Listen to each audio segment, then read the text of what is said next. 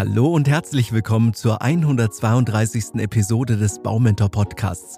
Ich bin Andreas und diesmal möchte ich euch mehr über die Bodenversiegelung beim Hausbau erzählen. Ihr erfahrt, welche Vor- und Nachteile eine Versiegelung des Bodens hat, welche Alternativen es gibt und wann ihr um eine Bodenversiegelung nicht herumkommt. Bei jedem Hausbau wird zusätzlich zur Gebäudefläche selbst ein weiterer Teil der Grundstücksfläche versiegelt. Dies betrifft unter anderem die Terrasse, die Garage oder das Carport sowie Gehwege. Versiegelte Flächen sind sowohl begehbar als auch mit dem Pkw befahrbar. Umgekehrt wird beim Versiegeln das natürliche Versickern von Niederschlägen verhindert. Ihr merkt schon, dass es hier ein Für und Wider gibt. Eine entscheidende Grundlage für die Art und den Umfang von versiegelten Flächen ist die Berechnung der Niederschlagsgebühr. Sie orientiert sich unter anderem daran, ob Niederschläge wie Regen in den Erdboden versickern können oder ob sie direkt bzw. mittelbar in den Kanalanschluss bzw. den Straßeneinlauf in die öffentliche Kanalisation abgeführt werden. Bodenversiegelungen werden in die drei gängigen Kategorien leicht, stark und voll versiegelt unterteilt. Wenig oder leicht versiegelt sind zum Beispiel Natursteinpflaster mit weiten Fugen oder wassergebundene Splitt- und Schotterflächen. Als stark versiegelt gelten Steine, Pflaster und Rasenfugenpflaster mit schmaler oder ohne eine feste Verfugung. Voll versiegelt sind asphaltierte sowie betonierte Flächen mit Fugenvollguss. Die Grundflächenzahl, kurz GRZ, gibt vor, welcher Anteil eines Grundstücks maximal bebaut werden darf. Rechtsgrundlagen dafür sind das Baurecht des jeweiligen Bundeslandes sowie der örtliche Bebauungsplan. Als Bauherren solltet ihr euch bewusst sein, dass versiegelte Flächen keinen Niederschlag wie Regenwasser oder schmelzenden Schnee aufnehmen können. Eins wie das andere fließt direkt in die Kanalisation. Bei Starkregen ist die Situation vergleichbar oder sogar noch ausgeprägter. Gemeinden gehen vermehrt dazu über, das Ableiten von Niederschlagswasser getrennt von der Ableitung des Schmutzwassers zu berechnen. Bei der Selbstnutzung des Gebäudes tragt ihr als Eigentümer diese durch versiegelte Flächen entstehenden Abwasserkosten. Sie gehören zu den Nebenkosten nach der Betriebskostenverordnung und können nach dem Hausbau an euch weitergegeben werden. Als angehende Bauherren solltet ihr euch folgenden Grundsatz merken. Sowohl aus ökologischen als auch finanziellen Gründen sollte das Verhältnis zwischen unversiegelten und versiegelten Grundstücksanteilen immer möglichst ausgewogen sein. Das Niederschlagswasser hatte ich bereits kurz angesprochen. Es handelt sich dabei um das Wasser, das wegen versiegelter Flächen nicht ins Erdreich versickern kann. Nicht dazu zählt das Schmutzwasser als gebrauchtes Abwasser aus dem Haushalt. Beide Abwässer fließen in die öffentliche Kanalisation. Sie werden in der Kläranlage gereinigt und stehen anschließend als trinkbares Frischwasser wieder zur Verfügung. Frisch- und Schmutzwasser werden nach dem tatsächlichen Verbrauch in Kubikmeter angerechnet, so wie ihr es wahrscheinlich von der Wasseruhr kennt. Für Niederschlagswasser gibt es keine verbrauchsabhängige Abrechnungsmöglichkeit. Maßgebliche Grundlagen sind die ebene Gebäudefläche, zuzüglich der Bodenversiegelungen. Abhängig von der örtlichen Gegebenheit wird für die Wasserableitung in Mischsystem und Trennsystem unterschieden. Das Mischsystem ist das am meisten genutzte System innerhalb der Abwassertechnik. Alle Abwässer von Regen über Schmutz und Fremdwasser werden als Mischwasser in einer gemeinsamen Leitung zum Klärwerk abgeführt. Für Regenwasser ist der Vorgang jedoch nicht notwendig, denn es ist nicht klärbedürftig. Es muss daher nicht gereinigt werden. Zweitens Trennsystem. Seit den 1990er Jahren wird die Entwässerungstechnik sukzessive von Misch- auf Trennsystem umgestellt, also auf Systeme zur getrennten Ableitung von Schmutz und von Niederschlagswasser. Dieses wird beispielsweise in ein nahegelegenes Gewässer abgeleitet. Aus ökologischer Sicht ist eine Regenwasserversickerung in offene Gräben als Zwischenspeicherung sinnvoll. Das Trennsystem der Gemeinde sowie die unversiegelte Grundstücksfläche des Eigentümers wirken sich einerseits kostensparend aus und sind andererseits ein wirksamer Beitrag zur Sicherung des ökologischen Gleichgewichtes. Niederschlagswasser, das versickern kann, braucht nicht gereinigt zu werden. Darüber hinaus fördert es die Grundwasserneubildung sowie den Hochwasserschutz. Die zunehmende Versiegelung von Flächen beim Hausbau ist ein ökologisches Problem. Sie hat weitreichende Auswirkungen auf die Umwelt. Die Veränderungen im Landschaftsbild beeinflussen nicht nur das lokale Ökosystem, sondern wirken sich auch auf den Wasserhaushalt, die Luftqualität und die biologische Vielfalt aus.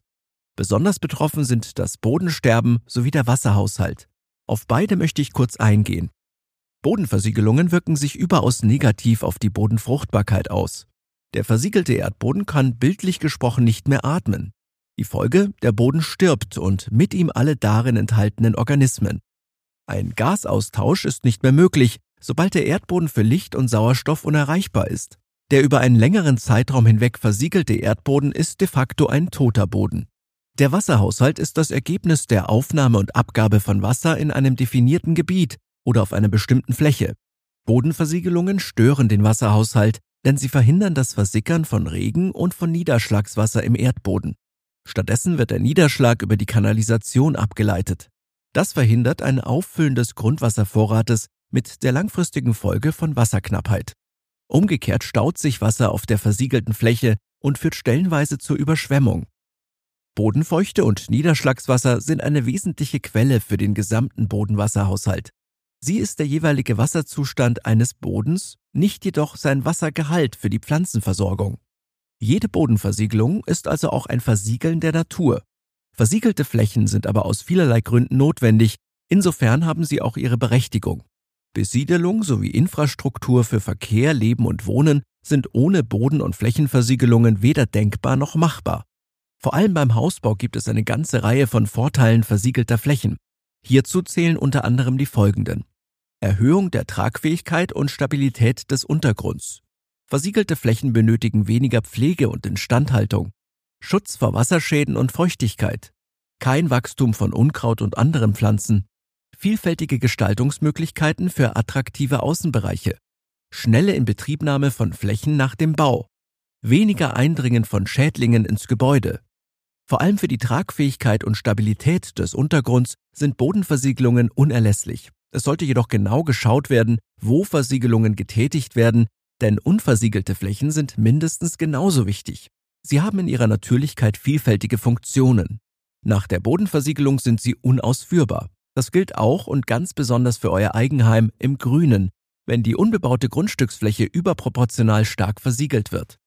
Der versiegelte Teil eures Grundstücks wird für das Leben von Pflanzen, Tieren und Organismen im wahrsten Sinne des Wortes unbrauchbar. Umso besser, dass beim Hausbau mittlerweile auch sinnvolle Alternativen zu Bodenversiegelungen zum Einsatz kommen. Alternativen zur Voll- und Teilversiegelung des Bodens sind wichtig, um die negativen Auswirkungen auf die Umwelt zu minimieren. Fünf davon möchte ich euch kurz etwas näher vorstellen. Erstens. Permeable Pflasterungen. Diese Pflasterungen, oft aus speziellen Beton- oder Ziegelsteinen gefertigt, ermöglichen das Versickern von Regenwasser durch ihre Zwischenräume. Sie reduzieren den Oberflächenabfluss und helfen bei der Wiederauffüllung des Grundwassers. Zweitens. Rasengittersteine.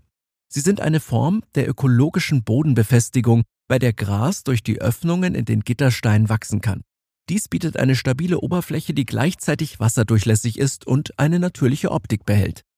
Drittens, Mulch- und Kieswege. Anstelle von versiegelten Wegen könnt ihr Mulch oder Kies verwenden, beide lassen das Wasser durch und sind dennoch begeh- und befahrbar. Viertens, Gründächer und begrünte Wände. Obwohl sie nicht direkt den Boden betreffen, helfen Gründächer und begrünte Wände, die Auswirkungen der Bodenversiegelung zu kompensieren, indem sie Regenwasser aufnehmen und die Umgebungstemperatur regulieren. Fünftens. Regenwassermanagementsysteme. Regenwassermanagementsysteme wie Regenwassergärten, Versickerungsbecken oder Retentionsflächen sind beim Hausbau besonders effektiv, um den negativen Effekten von Bodenversiegelungen entgegenzuwirken.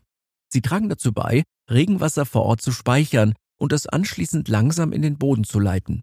Beim Hausbau gilt, Bodenversiegelung ja, aber in Maßen. Eine Lösung könnte sein, das eine tun und das andere nicht lassen. Auf Bodenversiegelungen als solche könnt ihr beim Hausbau nicht verzichten, ihr habt jedoch die Wahl aus mehreren Arten an Bodenversiegelungen. Mit den Vorschriften von Baurecht und Grundflächenzahl werden die gesetzlichen Grenzen vorgegeben. Sie dürfen nicht überschritten, sondern müssen eingehalten werden. Alles weitere bleibt eure individuelle Entscheidung. Aus mehrerlei Sichtweise, unter anderem ökologisch und finanziell, tut ihr gut daran, die versiegelte Fläche auf das notwendige Mindestmaß zu begrenzen. Letztlich soll das Eigenheim im Grünen keine Worthülse sein, sondern das, was es ausdrückt. Ein Leben und Wohnen inmitten der grünen Natur mit Rasen und Pflanzen, mit Zier- und Nutzgarten. Das seht ihr sicherlich genauso, oder? Ich bedanke mich jedenfalls fürs Zuhören und freue mich, wenn ihr auch nächstes Mal wieder mit dabei seid. Abonniert bis dahin gerne unsere Newsletter oder schaut auf unserer Website baumentor.de vorbei. Hier bekommt ihr regelmäßig Updates rund um den Hausbau. Bis zum nächsten Mal und beste Grüße, euer Andreas und das gesamte Baumentor-Team.